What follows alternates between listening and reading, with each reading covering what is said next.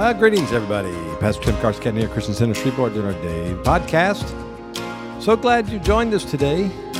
We're finishing up a word we started yesterday about buckle up. Everything's about to be shaken. Let's answer the question today what is the Lord shaking right now? As well as what will He be shaking in the future? All right. Let's, let's hear what the Lord's saying about this message. God turn it around. God turn it around. God turn it around. I'm calling on the name that changes everything. God turn it around. God turn it around. God turn it around.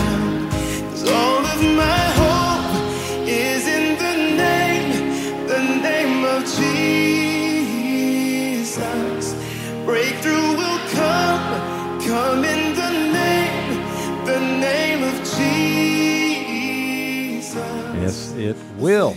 It will come in the name of Jesus. That's what we're believing for. And you know, one of the keys to that is when that which is not is not of Him gets removed. And so we're going to talk about that today. Well, it's Tuesday. It is the 13th day of October 2022. We're racing toward the holidays. Hanukkah starts this coming weekend. We'll have our special Hanukkah service on Sunday, the 18th, uh, celebrating the the amazing story behind the the Hanukkah story, and uh, we're looking forward to that and uh, releasing that for our house and for all those that uh, follow us. And and uh, it's an amazing historical story. And it has a ton of revel- relevance to us today where we are what we're going through as the the Maccabees in that story had to deal with how the culture had shifted and moved away from God and was into idolatry and false worship, and it's kind of where the world is right now. So we'll we'll share that Sunday. So uh, if you'd like to follow us, you can do that online next Sunday, or you can watch the replay. Well. God bless you. I want to uh, finish the word I started yesterday about buckle up, everything that can be shaken. I know that's not an exciting word. It isn't if you don't understand what God's up to. It is if you see the beauty and the love in which He's doing it. And you can say, well, how can that be, Pastor Tim? You know, how can shaking and going through wild hardships and so forth, how can that be redemptive? Well, and we laid it out yesterday a little bit. I don't want to come before the Lord thinking that what I'm doing is holy, pure, righteous, good, when in fact it is not. Maybe it's selfish, prideful, self seeking, full of ambition, whatever my motive may be. And so shaking comes in order that I can find out what is the pure and what is the profane. And we talked about that out of Jeremiah 15 yesterday as well. And I want to pick up on this and help you understand the goodness of God in the midst of this. We must see that, that the world shaking has a purpose. It's just, it's harder when you're the one who's affected by it. Let's say God's going to judge your city or your state or your country. Well, you live in that city, you live in that state, you live in that country. That means you have to go through the storm. It rains on the righteous and the unrighteous. So you have to endure it. Now, He gives you the grace, the ark of safety to be in Him. That's the beauty of it. But you know, when when when a tidal wave hit Indonesia many years ago, you remember, a couple hundred thousand people died. Well, there were Christians that died. You understand? It wasn't just lost people. So that's the hard part about sometimes when things like this happen is that the righteous suffer as well as the unrighteous. And can we embrace what God's trying to do? Is our life so important to us that we can't believe for God's justice to come in what He's shaking? You know, that's a very difficult thing to do. You know, what if your company is is a, you know doing something wrong and they're going to get caught by the government well you work there right it affects you so your heart gets revealed when shakings come i promise you I promise you. You're going to find out why you're there, why you're doing what you're doing, because the the shaking reveals that it's His presence. Wherever His presence is, that which is of not, not what is not of Him becomes evident to you and evident to all. So, out of Hebrews 12 was our passage. Uh, where he talks about this story. He quotes out of Hosea, I mean, sorry, Haggai, uh, the second chapter, sixth verse, when he said, Yet once more I will shake not only the earth, but also the heaven. I remember a dream I had many years ago where I saw islands and just floating in the ocean. I saw pieces of land masses fall off. And and I thought, what is this? And I knew it was the end time shaking that was going to come. And I begin to think now, when I look at it, possibly could be even natural that some of that could happen in the natural, that God would shake everything. That's what he says here, right? If we're going to take the word uh, as a literal part of it, it says this expression yet once more denotes the removing of the things which can be shaken as uh, as of the created things and those things which cannot be shaken may remain. It says therefore since we have a kingdom which cannot be shaken, let us show gratitude that by which we may offer to God acceptable service and reverence and all. For our God is a consuming fire. And he warns, you know, this is he's going to shake the heavens and the earth. That's what he says. I will shake not only the earth, but also the heaven. And that is what I want to focus on today uh, in the few minutes that we have here um, as we share about that and, and what happens here. And I think, you know, if you are in a place, like I said, it's a hard scene to look at when you are part of the shaking that's going on and where where it's happening. Uh, but the Bible does say these things will fall. They will. And the earth will be shaken. Revelation 6, this is part of the unfolding prophetic vision of what John saw for the last days. In the sixth chapter, 12th verse, he says, And I looked, and when he opened the sixth seal, and behold, there was a great earthquake, and the sun became black and sack, sackcloth, and the moon became like blood, and the stars of heaven fell to the earth, as the fig tree drops its late figs. And it, when it was shaken by a mighty wind, then the sky receded, and the scroll went and rolled up, and every mountain and island was moved out of its place. Now that's a scary scripture, and well, thank God that's in tribulation. I won't be here. Well, you don't know that. What if your theology is wrong about tribulation, rapture? Okay. So I always say prepare your hearts for anything that could happen. You know, in that passage in the sixth chapter, he was trying to get the people to repent. It's what he did. He was trying to get them to turn from their wicked way. They had embraced Babylon, the harlot, the world, and he was trying to do the shaking that he shared there in that verse because he wanted them. And scripture says in that chapter that they refused, you know, uh, they will eventually refuse, refuse to repent. And, and that's what we must understand that God wants a repentant heart. Now, I don't think we can fully understand all that that and how that's going to happen, but the heavenly bodies will be shaken. The word says that. Remember when the Lord said in verse uh, 29 of Matthew 24, he says, The Lord said, I will shake not only the earth, but also the heavens. And that's part of the prophetic discourse of Jesus on the Mount of Olives, which led to his return, right? Matthew 24, 29 says, And immediately after the tribulation of those days, the sun will be darkened, and the moon will not give its light, and the stars will fall from heaven, and the powers of heavens will be shaken. I don't think any of us, me included, fully understand.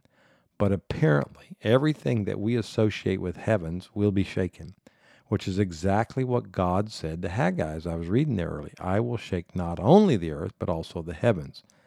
And that writer in Hebrews says that everything can be, will be. Why? Because God wants to reveal and demonstrate a kingdom that cannot be shaken. And one way to prove it is to let everything that can be shaken to be shaken. I don't know what it is about people, but we have a tendency to constantly lean on what we can trust in and what our hope is in. And God so wants us to f- function and love him and love him alone and trust him and trust him alone. That's why he says in Jeremiah 12, Jeremiah 17, he says, Cursed is the one who looks to man for strength. And the writer of Hebrews says we have such a kingdom. We have something that cannot be shaken. But it's not in any of the things that, that we've talked about in the natural. So you need to ask yourself, and I need to ask myself, where is my kingdom? What is my kingdom?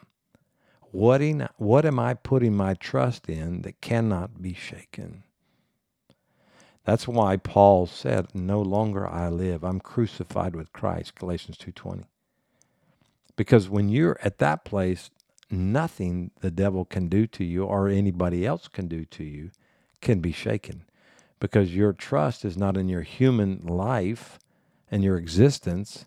You've died to that and you're crucified with him, so you know that your kingdom is a resurrection kingdom. And we can be like Shadrach and Meshach and Abednego when they're thrown in that fire. They said, whether he delivers us or not, delivers us or not, we're we're not going to move. we are going to trust in the Lord, and that's where God's trying to to get us to. And so, if you if we ask the question today, what is God shaking? He's shaking every human structure, every structure uh, that we have that puts trust in some system, somebody, some ministry, some whatever, and rather not in the kingdom of God.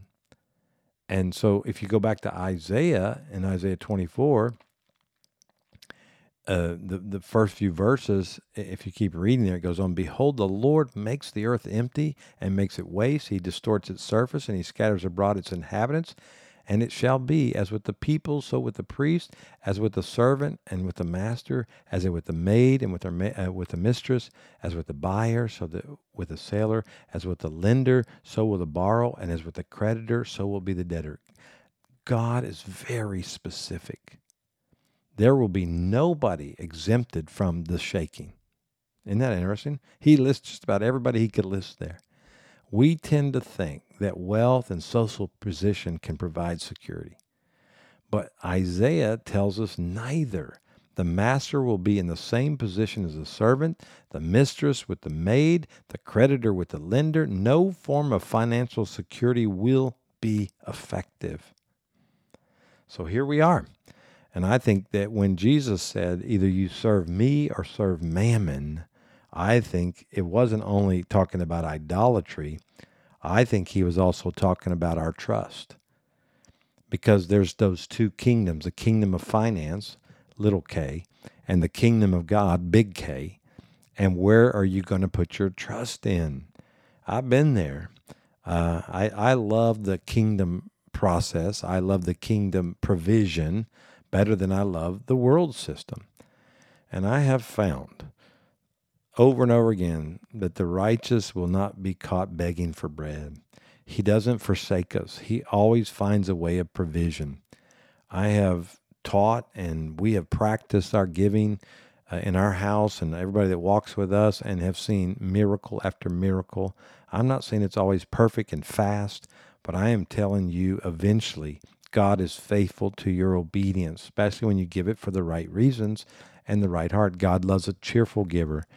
And I have no doubts. Uh, my battle is, am I giving enough? You know, have I held back because of just selfishness? Not not so much out of I don't believe He'll bless me, but out of uh, I, I, think I want this for myself, and I, I'm dying to that too. I think we all do. But we're in a moment right now. What is God shaking? He's shaking every structure that's not built on Him the Lord is about to have a move in the spirit. We're at the, we're moving into this great awakening that we're having right now. And you know what's waking us up? The shaking. It will do that. I've shared that before. The Azusa Street revival was a shaking because there was a shaking in San Francisco of a earth of an earthquake that almost destroyed the entire city and the prophetic word was Los Angeles was next. And they heard that word and they broke and repented and cried out and the result of that fear of the coming shaking was revival, Pentecostal revival that has not stopped since 1906. So, see, shaking is to move us and awaken us. So, what is God shaking right now? He's shaking everything that's keeping the church asleep. Let's pray right now. Let's pray that it wakes up. You and I wake up. Father, I repent for putting my trust, and any of us putting our trust in any human institution, whether it be the economic system or somebody that we think can take care of us. We put our trust in you. You alone are our provider. We lean upon you because you're coming out of the wilderness with what we need for this hour. Bless them, Father, today with this revelation as you shake everything that can be. In the name of Yeshua, we bless you today, Lord, and thank you for this wisdom. Amen and amen. All right, see you tomorrow. Well, thanks again for listening. Again, thank you for those who sowed into our staff offering. We talked about that last week. And if you weren't able to give, just go to our website, christiancentershreveport.com, or our app and put give and just put staff uh, Christmas party, I mean, Christmas offering, whatever you want to call it. And they'll receive that. Our whole staff will. We have about 10 staff members, and we wanted to bless them this year. Keep listening to us on all our platforms and please share these podcasts with your friends. We're so thankful that this part of the, our ministry has been a blessing to you and you are to us. God bless you. We'll see you tomorrow.